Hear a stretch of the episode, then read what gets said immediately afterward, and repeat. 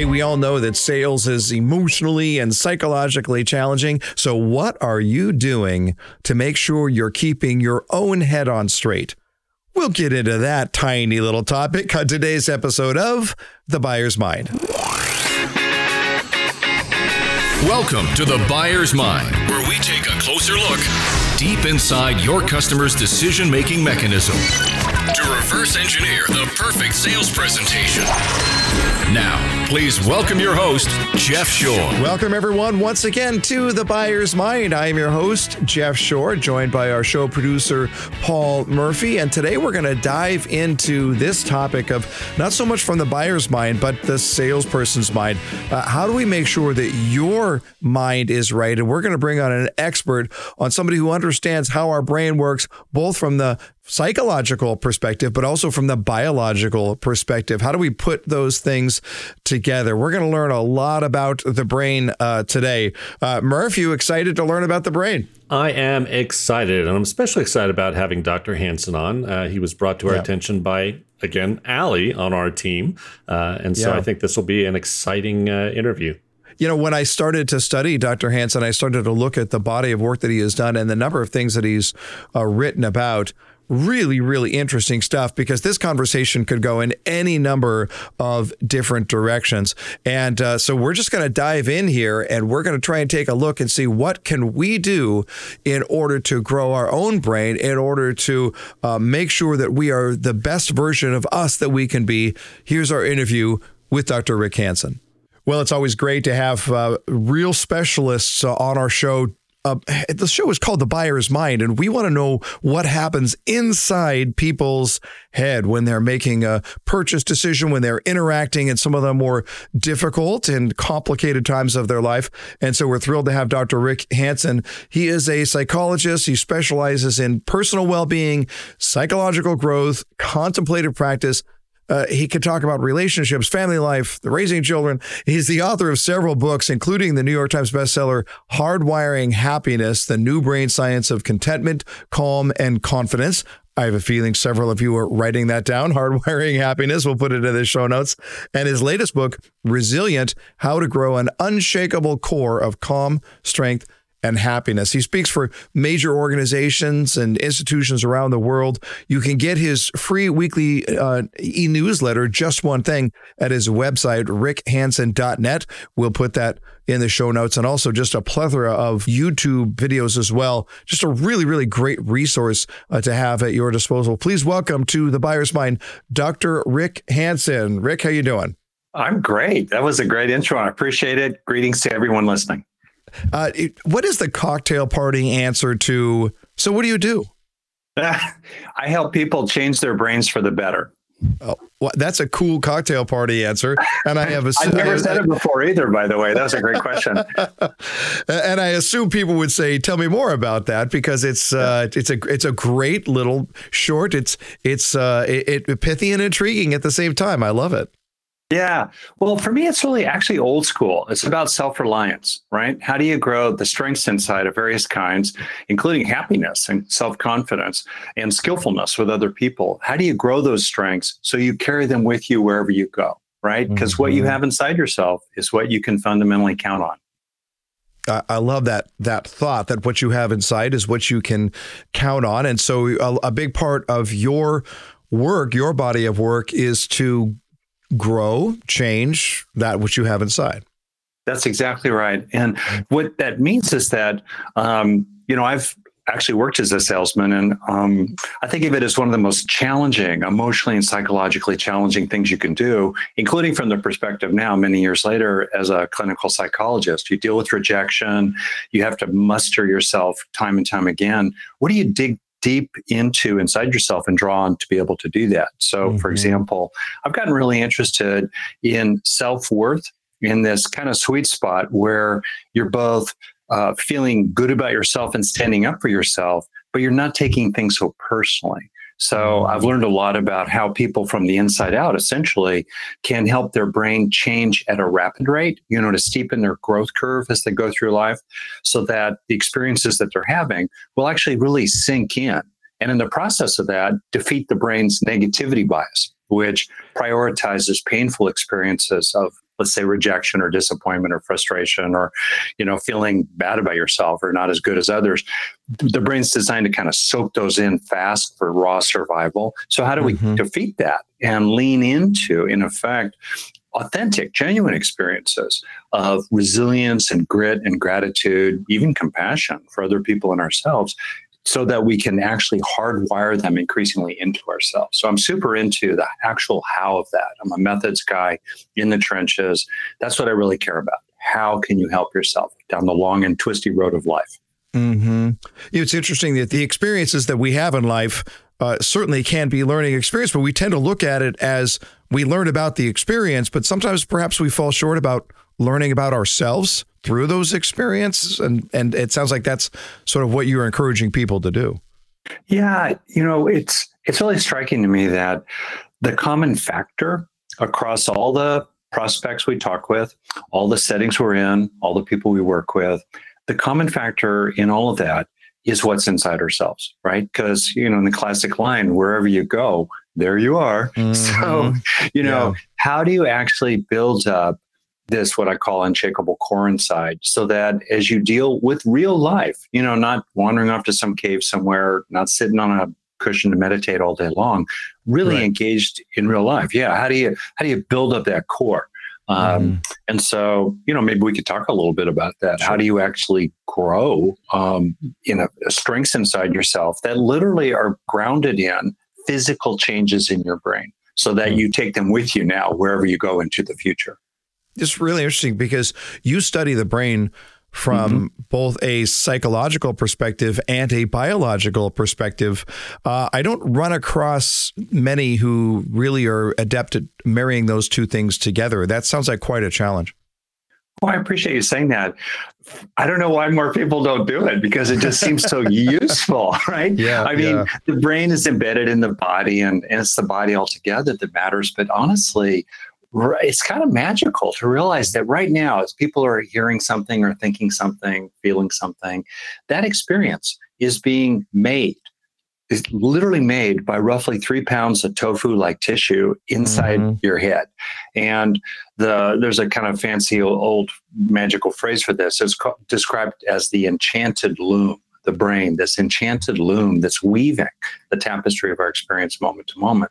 So, most people, me included, sometimes I still admit are swept away by reactions in there. Get angry, you feel bad, you feel hurt, you feel worried, you just don't want to get out of bed in the morning. You're carried away and being able to actually exercise more influence over that enchanted loom. So it starts weaving a better attitude, a more positive outlook, a faster capacity to bounce back, more patience with your family so you don't bring work home. Um, being able to exercise more influence, more more agency over that enchanted loom is, mm-hmm. I think, in many ways, the most important thing to learn of all right? Because if you think about it, learning in the broadest sense is the strength of strengths. It's the one that builds the rest of them. So if you've learned how to learn, and by which I mean emotional learning, attitudinal learning, motivational learning, social learning, if you've learned how to learn, you've acquired the superpower of superpowers because it's the one that grows the rest of them. But that's eh, difficult because it, there's it requires such a high degree of intentionality to be able to do that. And in our world, in our go go go world, we are yeah. so reactive and so responsive that we generally learn when we get kicked in the teeth. But yeah. beyond that, it's not. it doesn't seem to be instinctual to want to say, "Well, you know, what does emotional learning look like for me today?" That, right? right, this right. A, looks like a hard discipline to be able to get our hands around. Yes, no. Um, where does the brain is designed to be changed by you know the experiences that we're having. It's just that as you say partly in our culture we're swept along to the next experience before the current one has time to sink in and leave a lasting positive physical change behind so you're right. Um, it helps to have a little bit of mindfulness. But what I'm talking about here, let me give you an example. Let's suppose that someone um, has gone through an interaction at, at work in some way, and there's a takeaway from it, right? Like, oh, it'll be better if next time I, I start this way or I don't go there or I just have a bigger perspective about, you know, don't sweat the small stuff whatever it mm-hmm. might be. Maybe there's a right. takeaway. And then my experience is many, many people, me included, in that moment know what the takeaway is, but an hour later, it's gone. you mm-hmm. know, right. they didn't take right. it away. It didn't yeah. sink in. And mm-hmm. what I'm describing is a process over the course of 10, 20, 30 seconds each time where you slow down and you register the takeaway you just kind of stay with it literally for a breath. Technically, in the brain, neurons are firing five to 50 times a 2nd mm-hmm. You know, mm-hmm. large millions of neurons are forming, in effect, coalitions with each other and firing at the same time, 10 or 80 even times a second. So a lot can happen over the course of a single breath in your brain. So, what mm-hmm. I'm describing is when there's a takeaway, slow down for mm-hmm. a breath, a breath five ten seconds. You can do it, right? Uh, maybe two or three breaths in a row. Right. Also, if you can, try to register it in your body. Get a feeling in there in your actual body of what it would feel like to take that insight with you next time, or uh, kind of shrug your shoulders faster next time, or be more skillful next time. What would that feel like in your body? And also, last, if you focus on what's rewarding about the experience, in other words, what's meaningful about it, or what feels good about it what feels better. Like oh yeah it would be better to be this way. Or oh it felt good when um, i was able to say those things in those ways and i want to help that sink in. So i'm naturally like that next time. In effect growing a habit right? Well if you focus on what's rewarding about the experience that actually increases activity of dopamine and norepinephrine fancy names mm-hmm. for neurochemicals inside mm-hmm. your brain which flag the experience as a keeper so there, there are other details you can get into if you want to get really, really good at steepening your growth curve in life. As you said generously to me, I've written a lot about that and I've got quick and easy things about that. But the essence is really simple. Stay with the experience for a breath or longer, whatever you want to take into yourself. Second, try to feel it in your body. Third, try to focus on what feels good about it. And as you do that, bit by bit, you will really steepen your growth curve as you go through your day, a handful of times each day, not a lot, less than five minutes a day, but day after day after day. That's how to become, in effect, a top performer both in your work and in your own internal experience of yourself. now here's the yeah but to that. Good. I love those. Okay. Love yeah but. so the the problem the way I see it is that that lesson that we want to get that takeaway is triggered by something that very well could have affected us in a negative way. It was triggered by embarrassment or shame or pain. Could and, have been. Well, I want to interrupt you. It could have. Correct. Sorry, I, I, agree. Right. Yeah. It's not always the case, but sometimes that, and sometimes the most valuable lessons might come by way of something that went wrong. We don't want to sit in those weeds. I, I mean, are our brains not wired to qu- want to quickly get away from pain, to dismiss those things and just move on from life? Oh yeah, to be super clear, let's say that you go on a, on a call, it goes badly, mm-hmm. and then you get in your car and you go, "Whoa!" And um, so, part one, if you push down the ways that it felt disappointing or irritating or etc., that won't go anywhere. You'll just suppress it. You know, in effect, mm-hmm. the brain mm. is not like a flush toilet. It's more like yeah. a septic tank. You know, the mm-hmm. stuff hangs around.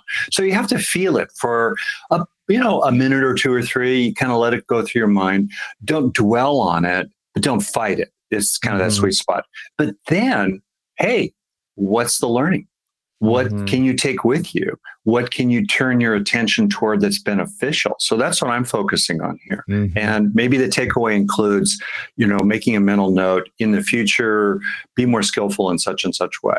Or maybe the takeaway is to um, bring to mind, frankly, people who do care about you. You know, mm-hmm. other successes you've had in the past, or people in your life in the present who who like you, respect you. Uh, maybe they're not your best friends, but you know you can goof around together. You're part of a team, something like that. Turn right. toward, yeah, experiences that are confidence building, or that mm-hmm. help you be more resilient, or kind of shake it off and keep on going, and then dwell there for you know a, a breath or two or longer.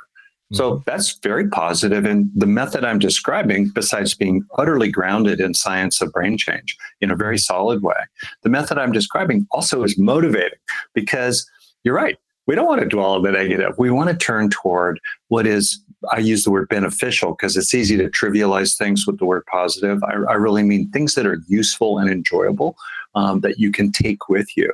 And that's motivating. And so over time, we get more and more motivated to do that. We're talking to Rick Hanson. You can uh, just learn everything you need to on rickhanson.net, H A N S O N, by the way, .net, and we'll put that in the show notes. Uh, Dr. Hanson, you, you talk a great deal about the science of happiness, and I find this really interesting. This used to be a subject that was poo pooed by the scientific community as being right. fluffy and not important.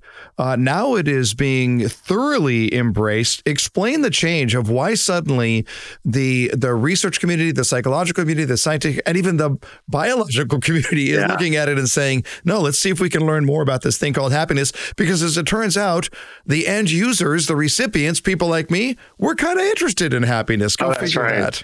Oh, it's really interesting, actually. So, a lot of things you could say about it. Cut to the chase here. By happiness, um, I mean more generally a kind of feeling of well-being, um, you know, of worth and and connection with other people. So I'm using that term more broadly than just what it feels like, you know, to sit in a hammock with an umbrella drink mm-hmm. and someone is, you know, scratching your head.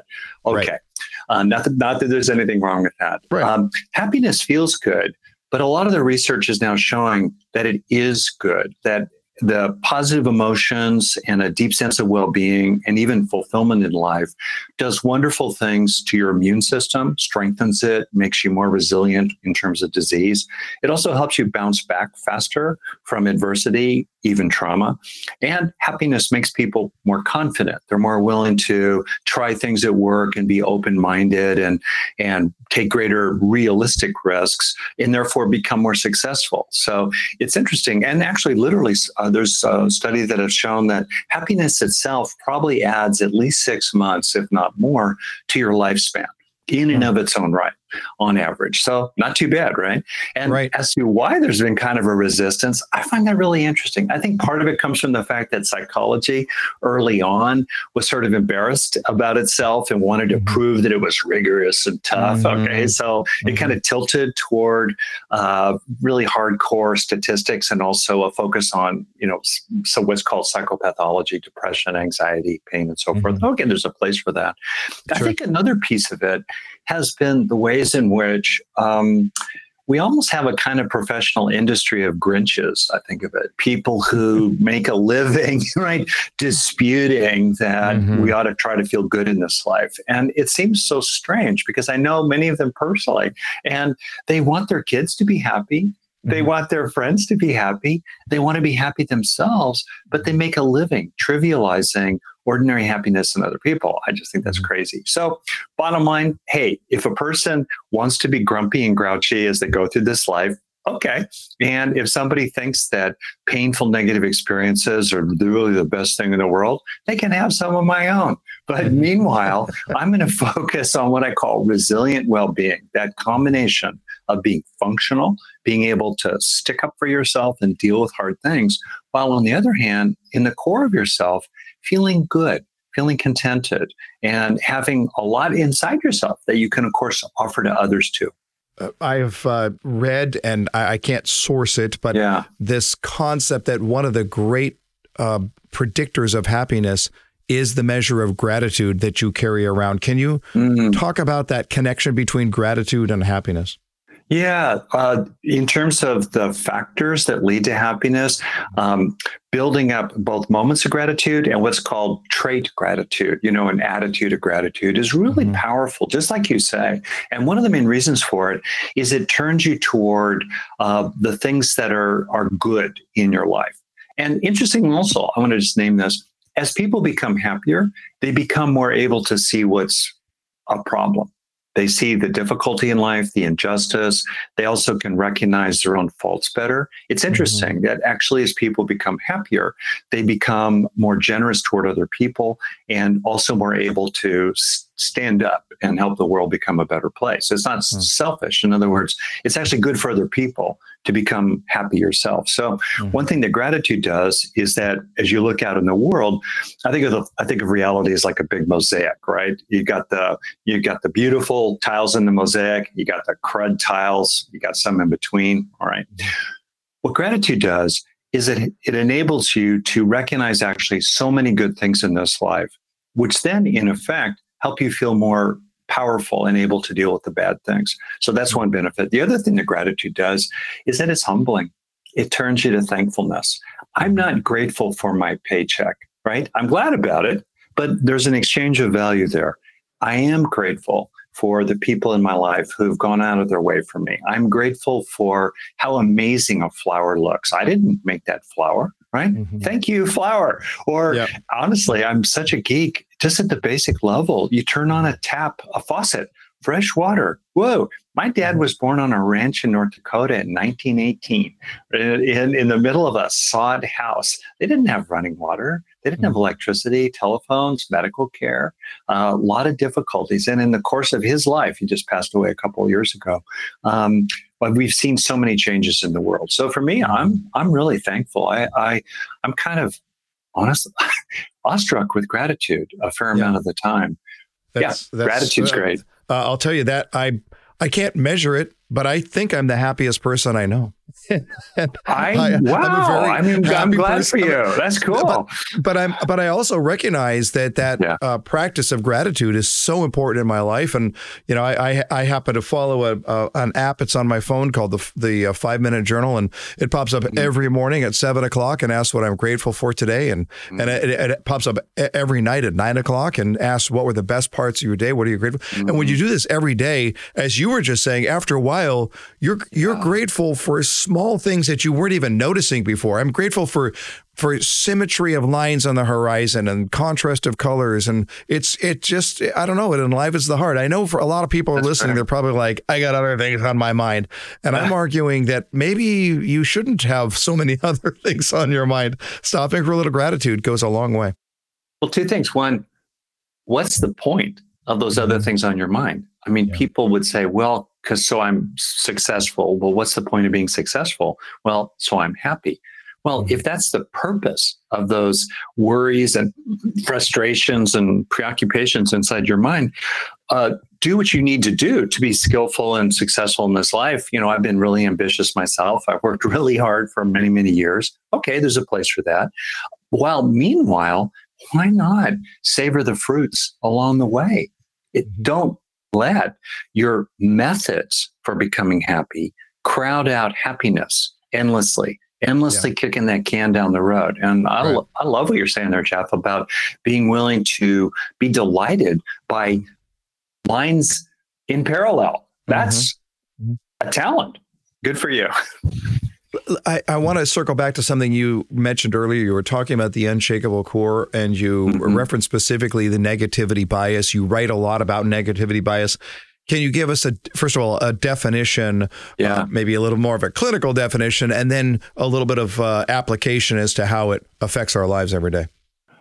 This is one of the really, really useful findings from brain science. And the cut to the chase version is we have a brain that's like Velcro for bad experiences, but Teflon for good ones. And I think we all know what that is like from the inside out. The origins of that in biological evolution is that as our ancestors were dealing with, you know, Jurassic Park and the Stone Age and the rest of that, um, they really, really, really needed to learn from negative experiences. If they got away from that saber-toothed tiger, or frankly, that aggression inside their band or between mm-hmm. their bands, uh, if they survived that, uh, it was really, really important to take the lessons away.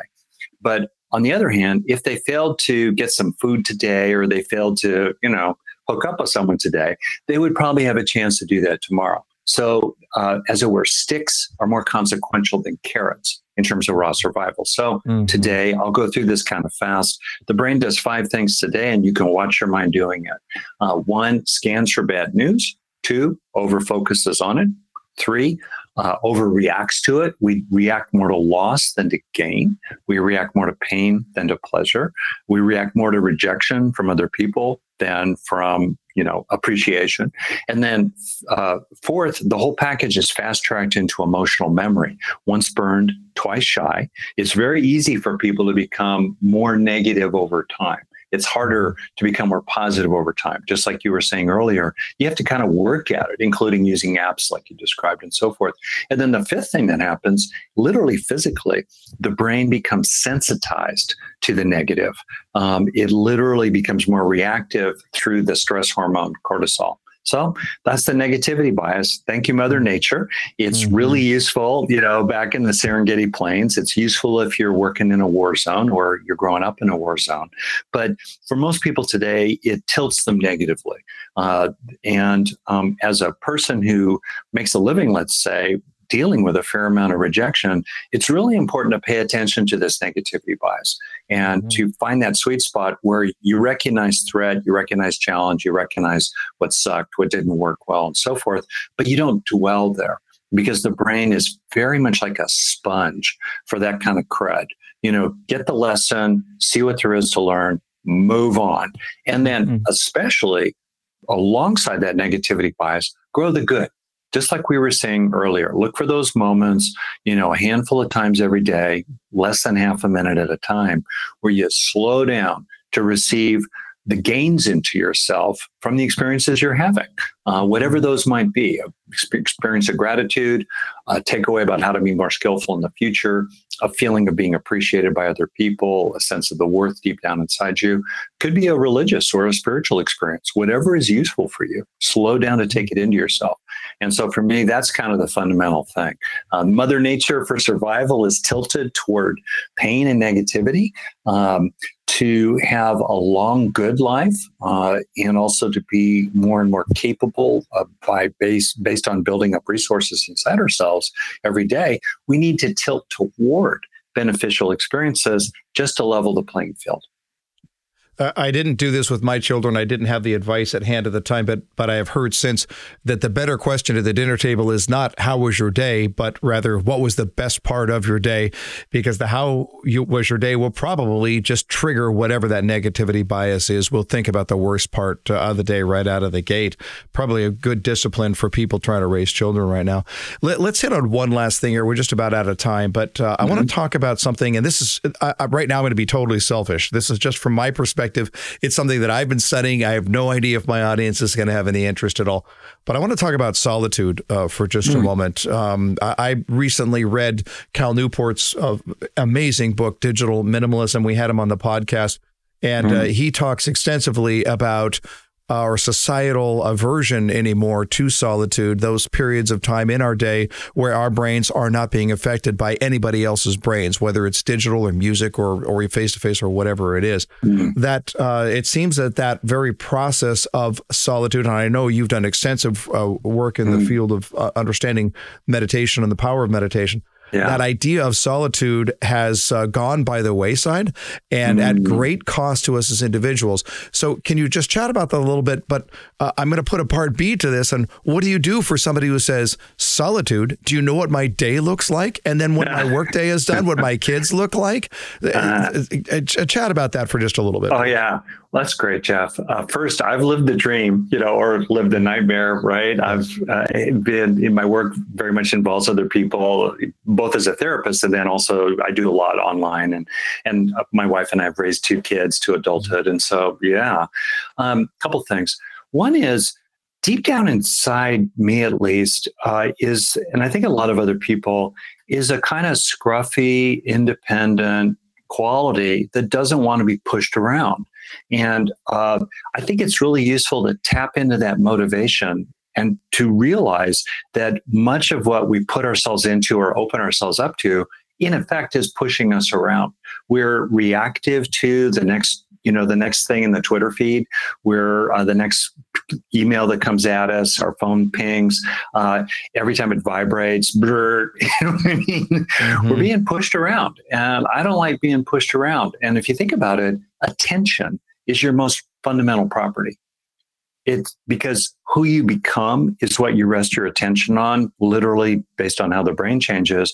And more generally, what you experience, your, your experience of living in this moment is grounded in where your attention is resting. So if you don't have control over your attention, uh, you don't have control over who you are or who you're becoming or your life. And we're surrounded by very clever forces that are trying to take our attention. They're trying to take our property from us again and again and again. And I think realizing this um, can help people be more motivated to do something about it and then make good choices. So, how to do it? You can be in the middle of a very extroverted day. In fact, you're really interacting with other people. It's your living, you know, it's fine.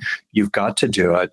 But in the core of your being, can there be a sense of an inner fill in the blank castle, fortress, temple, space that's only yours? And in that internal sense of, of me, in the most general sense, um, do you have a, a, feeling that you can come home to yourself in that way and kind of kick back, take your shoes off there, you know, sit on the couch in your own little inner sanctuary and just mm-hmm. take a big breath and go, whoa, what the heck?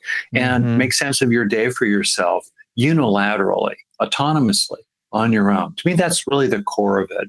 Uh, and then the other piece of it here is to recognize the addictive nature, that kind of dopamine buzz of the stim the stimulation that comes with each little thing pinging your attention. Uh, our uh, you know modern technology kind of makes us addicted to the next bit of stem coming down the road, and you can sort of watch your mind do that, and then ask yourself fundamentally, what's the best for me and others. You know, I think about this this proverb that wisdom is choosing a greater happiness over a lesser one it's easy to choose happiness over misery, right? Mm-hmm. But choosing a greater happiness of a more uh, of a broader well-being and also a longer lasting well-being over the immediate buzz gratification of that dopamine hit when you look at the next new thing or you listen to the next new thing.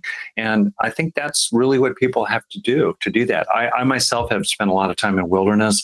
Uh, I you know love being off trail by myself in the middle of nowhere, and uh, that for me is a really meaningful thing. And last thing I'll just say, I think one thing that stops people from solitude is they're afraid of what they'll find when they slow down and they're afraid of what they'll feel when they're actually alone with themselves. And if that's actually true, wow, that's cautionary. That's haunting. People mm. should really address that. And uh, most of the time, though, when you just slow down and you just kind of be with yourself, whew, you know the stress reduces a lot of research on this. Uh, a little trick for people is to be aware of the internal sensations of breathing as you as you breathe. Feel the air coming into your lungs and flowing out. That engages parts of your brain that are tuning into you and most of the time there's a basic feeling of well-being there. Uh, when you slow down and come home to yourself most of the time it's good there. And when you take in the experience of that you'll be more motivated to come home again in the future I love it. I love it. I love it. That is Dr. Rick Hanson. You can learn everything you want at rickhanson.net. We'll put that in the show notes. Uh, my guess is uh, a lot of you have a little business to do with yourself right now. I would encourage you before you go on to your next task, take a little bit of time to stop and reflect and ask yourself some of the questions that you weren't going to ask before you heard from Dr. Hanson. I think you'll be better off for it in that time of self awareness. Dr. Rick Hanson, thank you so much for being on the buyer's mind. Jeff, it was a complete pleasure. Thank you very much. Uh, you know, Murph, you and I have had this conversation before about the idea that uh, if you just ask your kids how was your day, they're probably going to start with a negative. And here we hear about the the negativity bias, and I thought uh, Dr. Hanson did a fantastic job of pointing things out that we we we don't know. We know, but we don't know, right? We've never really had it uh, uh, put so clearly, at least on this show. Well, and quite frankly, uh, after having talked to you, I put it into practice with my kids that come from home mm-hmm. from school. We'd have dinner, and uh, the question always was, you know, how was your day? Okay, mm-hmm. okay. Now yeah. I started asking, what's the best part of your day? Opened up a whole yeah. new venue for us. A really interesting way to look at the brain, calling it a, a, Velcro for bad experiences and Teflon for good ones. And it's true, right? We tend to, I think sales professionals deal with this on a regular basis. They have that really difficult person who's really challenging them, really pushing them. And uh, then what happens? Even if that, as that conversation is over, what do we want to do? We want to hold on to it. We want to tell other people about it. We, we really tend to live with that. And I think that that negativity bias probably has has its strongest sense when we have a negative interaction with another human being. Does that uh, pass the real life test for you, Murph?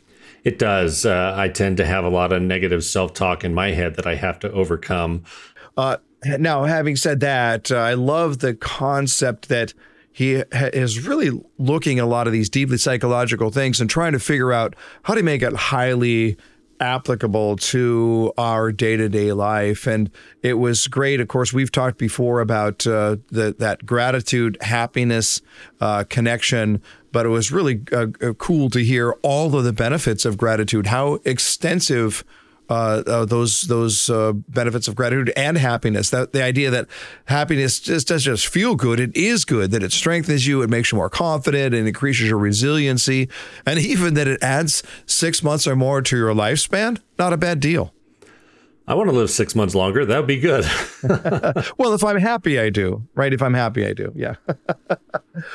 All right. I'll tell you what, just a, a, couple of things. If you're listening to this podcast, if you're a salesperson and you're wondering, like, what do I do with this now? If you're a sales marketing professional, what do, what do I do with this now? And I do want to recommend that you pause for a little bit and take some time at the end of this message.